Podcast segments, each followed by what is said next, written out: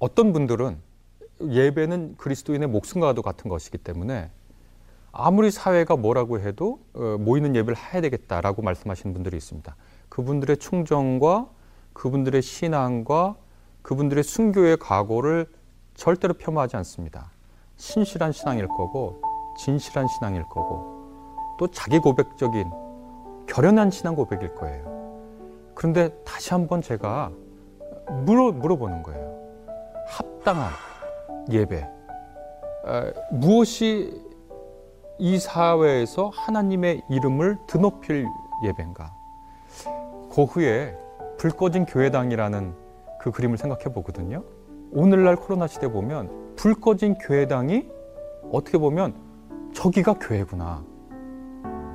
라고 어, 기독교를 믿지 않는 사람들에게 보여주는 것 같아요. 우리 교회는 불을 끕니다. 많은 사람들이 그 후에 이 그림은 불 꺼진 교회당, 다시 말해서 진리가 사그라든 그 교회당을 비판하는 것이라고 어떤 사람들은 말하지만 오늘날의 저 그림을 다시 보면 불 꺼진 교회당이야말로 하나님의 선하시고 기뻐하시고 온전한 뜻인 무엇인지 분별한 사람들의 교회당이 아닌가라는 생각을 하게 되고요. 또 사회법보다 우리의 신앙이 위에 있다 이렇게 얘기를 하는데 어떤 사회법이 우리의 신앙을 탄압한다면 그리고 진실되는 고백을 멈추게 하는 법이라면 우리가 저항할 수 있죠. 그런데 과연 다른 형태로 우리가 예배를 할 수 있고 그것도 참된 예배라고 하나님께서 말씀하신다면 사회법하고 충돌하지 않는 길이 있는데 충돌할 이유가 없죠. 그리고 우리가 이 자유민주주의 사회에서 살고 다른 사람에게 피해를 주지 않는 그런 공공의 규범 속에서 산다고 우리가 스스로 생각하고 우리가 그걸 위해 그것 때문에 얼마나 많은 이익을 얻었습니까 교회가? 어, 그런데 이 상황에서 요 특정한 예배 형태만을 고집하겠다고 하는 것은 하나님이 정말 기뻐하실 뜻인가? 아, 이것이 우리가 드릴 합당한 예배인가? 아, 이것이 어, 우리의 일상생활을 통해서 얼마든지 예배를 드릴 수 있다고 말한 바울의 서신 로마서 12장 1절과 2절을 충분히 고려한 그러한 생각인가는 같은 형제로서 자매로서 숙고해 보시자 간곡하게 말씀을 올릴 수 있을 것 같습니다.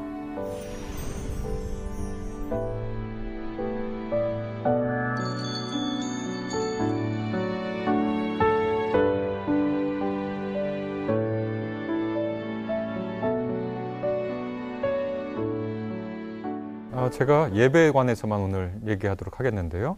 어, 코로나 시대 모일 수 없고 모이는 것이 다른 사람에게 어떤 위험이 되고 모이면 사회에 어, 어떤 해악을 끼치는 이런 시대에 모이기를 힘썼던 우리 기독교인들이 어떻게 살아가야 하는가, 우리의 신앙생활을 어떻게 해야 되는가 이런 질문이 정말 정말 필연적으로 겹치죠.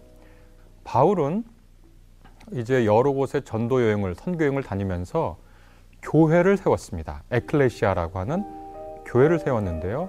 이 에클레시아를 보면 당시의 종교 상황에서 비교해 보면 매우 매우 독특하고 매우 매우 이상해요. 일단 무엇보다도 먼저 신전이 없어요.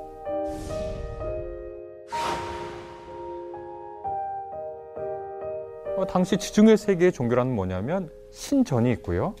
거기에 신상이 있고요. 그 신상 앞에 제사를 드리고요. 제사에서 나온 말을 가지고 사람들에게 전해서 그것대로 살게 하는 게 당시 지중해 세계의 종교거든요. 그런데 이 바울의 에클레시아는 신전도 없어요. 신상도 없어요. 제사도 없어요. 그러니까 완전히 이상한 종교죠. 그들이 어디서 모였냐? 그냥 일반 가정집에서 모였거든요. 매우 충격적인 얘기거든요. 완전히 다른 그때 당시에 종교와 다른 거예요. 근데 바울이 그럼 이런 모든 사람들은 이게 종교야. 이렇게 해야 신을 예배하는 거지. 하는 이 시대에 완전히 다른 조건에 놓인 이 교회를 향해서 어떻게 얘기했냐. 형제자매 여러분, 그러므로 나는 하나님의 자비하심을 힘입어 여러분에게 권합니다. 이렇게 시작하는데요. 여러분의 몸을 하나님께서 기뻐하실 거룩한 산 제물로 드리십시오. 이것이 여러분이 드릴 합당한 예배입니다. 이렇게 했습니다.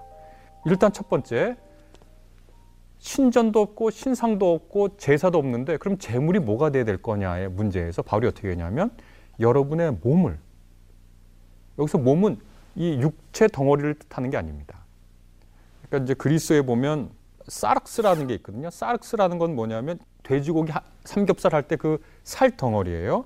근데 여러분의 여러분의 몸을 어, 들여라 할 때는 소마라는 단어를 사용합니다. 그것은 우리 어떻게 보면 몸 전체, 우리 몸을 가지고 하는 일상생활 이걸 뜻하거든요. 그러니까 여러분의 몸을 하나님께 드려라 할 때 이 드려라가 바로 제사 드릴 때 바로 그 동사입니다. 그러니까 특별히 돼지, 소, 뭐 새들이 곡식이 아니라 우리의 일상생활, 우리의 전 생활을 하나님께 드리라는 거예요. 마치 어, 하나님께 제사로 바치듯이 우리의 어, 몸을 바치는데 구분된 삶으로 살아있는 제물로 드리라는 거예요. 그러니까 제사 문제를 그렇게 해결하는 거예요. 제사가 따로 필요 없어요. 우리 일상생활이 제물이거든요. 이것이 여러분이 드릴 합당한 예배라는 거예요. 개혁개정 성경에 익숙한 분들은 어, 번역이 조금 다른 걸 느끼실 거예요. 뭐냐면 가장 중요한 키워드가 뭐냐면 여러분이 드릴 영적 예배입니다. 너희가 드릴 영적 예배니라 이렇게 번역되어 있었는데 새 번역에서는 합당한 예배니라 이렇게 번역하니까 영적인 거랑 합당한 거랑은 뭔가 어감이 많이 달라요. 예전에는 어, 영적이라고 번역했는데 이제는 합당한이라고 번역한 어, 헬라어 단어가 뭐냐면 로기켄이라는 건데 그 로고스에서 온 겁니다. 어, 헬라 사람들에게 이렇게 손을 들고요. 자, 로기켄, 로기켄하고 어울리는 신체 부위를 말씀하세요. 그러면 손을 이렇게 들고 바로 여기를 가리킵니다. 이것이 여러분이 드릴 합리적인 예배입니다. 라는 뜻이에요. 그러니까 새 번역이 이 부분에 관해서는 번역을 더 잘했습니다. 여러분의 일상생활을 제물로 드리는 것이 합리적이고 적절하고 적당하고 이치에 맞는 예배입니다. 그렇게 얘기하고서는 그 다음에 어떻게 12장 2절에서는 여러분 이 시대의 풍조를 본받지 말고 풍조를 본받지 말라 이 말은 그 이 세상이 어떻게 생각하는지 어떤 관습에 따라가는지 그것에 순응할 필요가 없다는 거예요. 그러면서 덧붙이는 말씀이 마음을 새롭게 함으로 변화를 받아서 이렇게 하는데 다시 손을 들고요. 이 마음이라고 번역한 헬라 단어가 누스라는 거거든요. 누스. 자, 이렇게 헬라인들에게 손을 들고 일세기.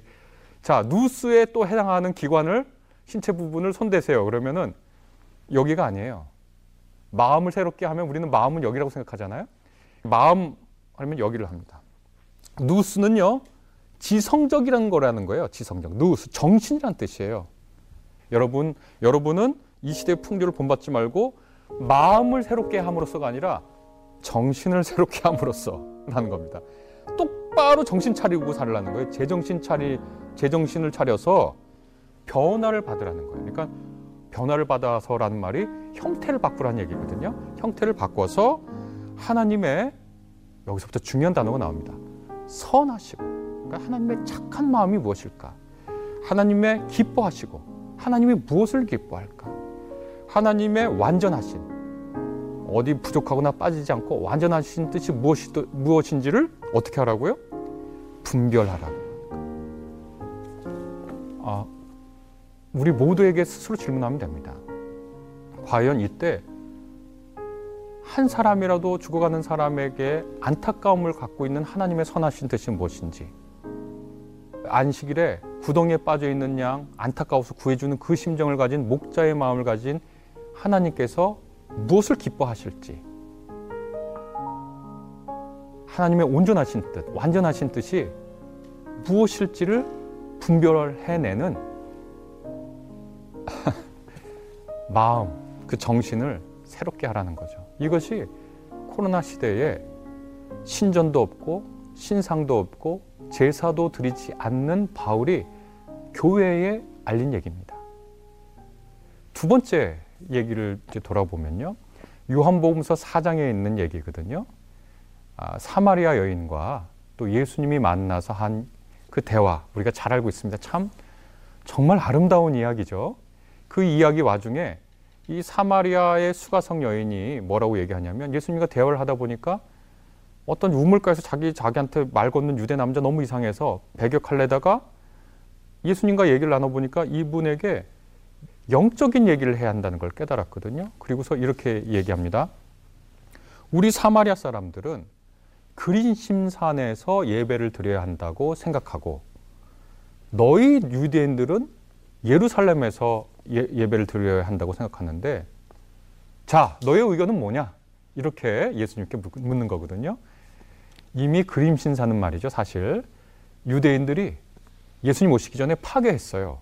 그래서 사마리아 사람들과 유대인들이 상종하지 못할 정도로 서로 격분해 있었거든요. 견딜 수가 없는 거예요. 유대인들을 보고 증오하지 않을 수 없는 거거든요.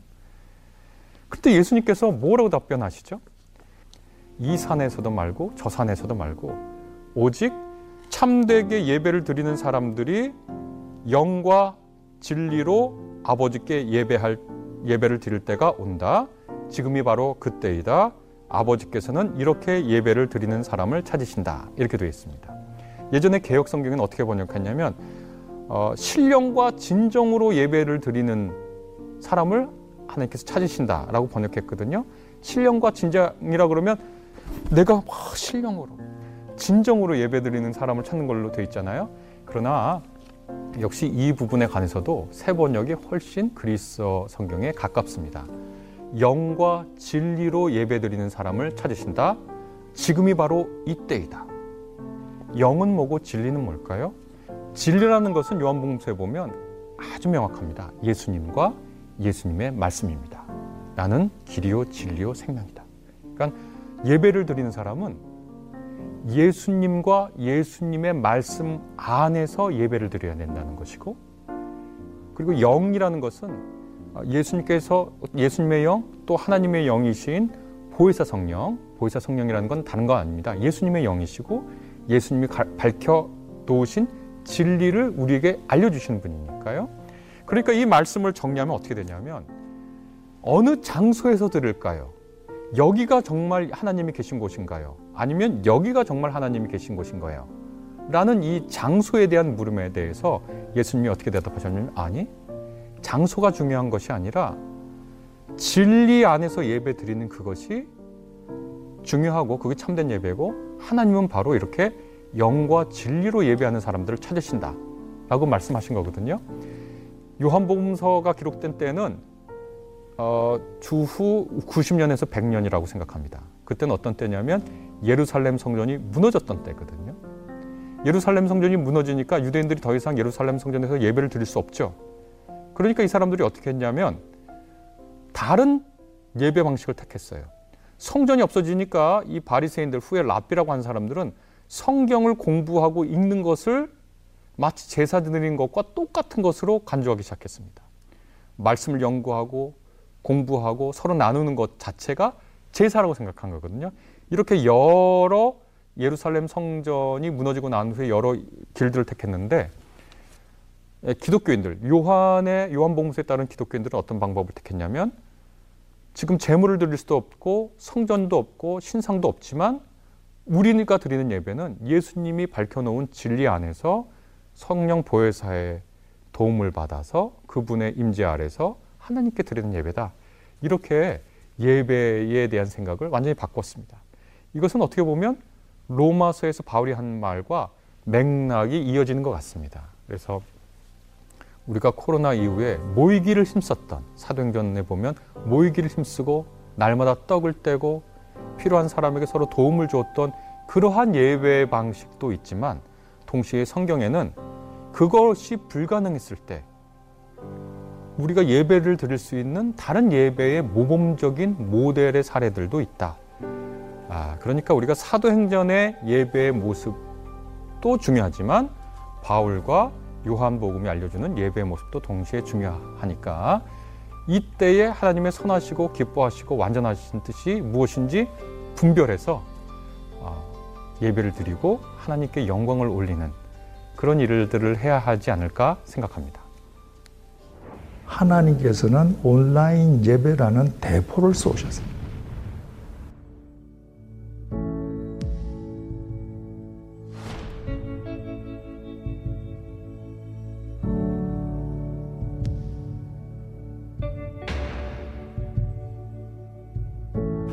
내가 지금 만약에 나이가 젊어서 목회를 한다면 어떤 목회를 하겠는가? 그러면 저는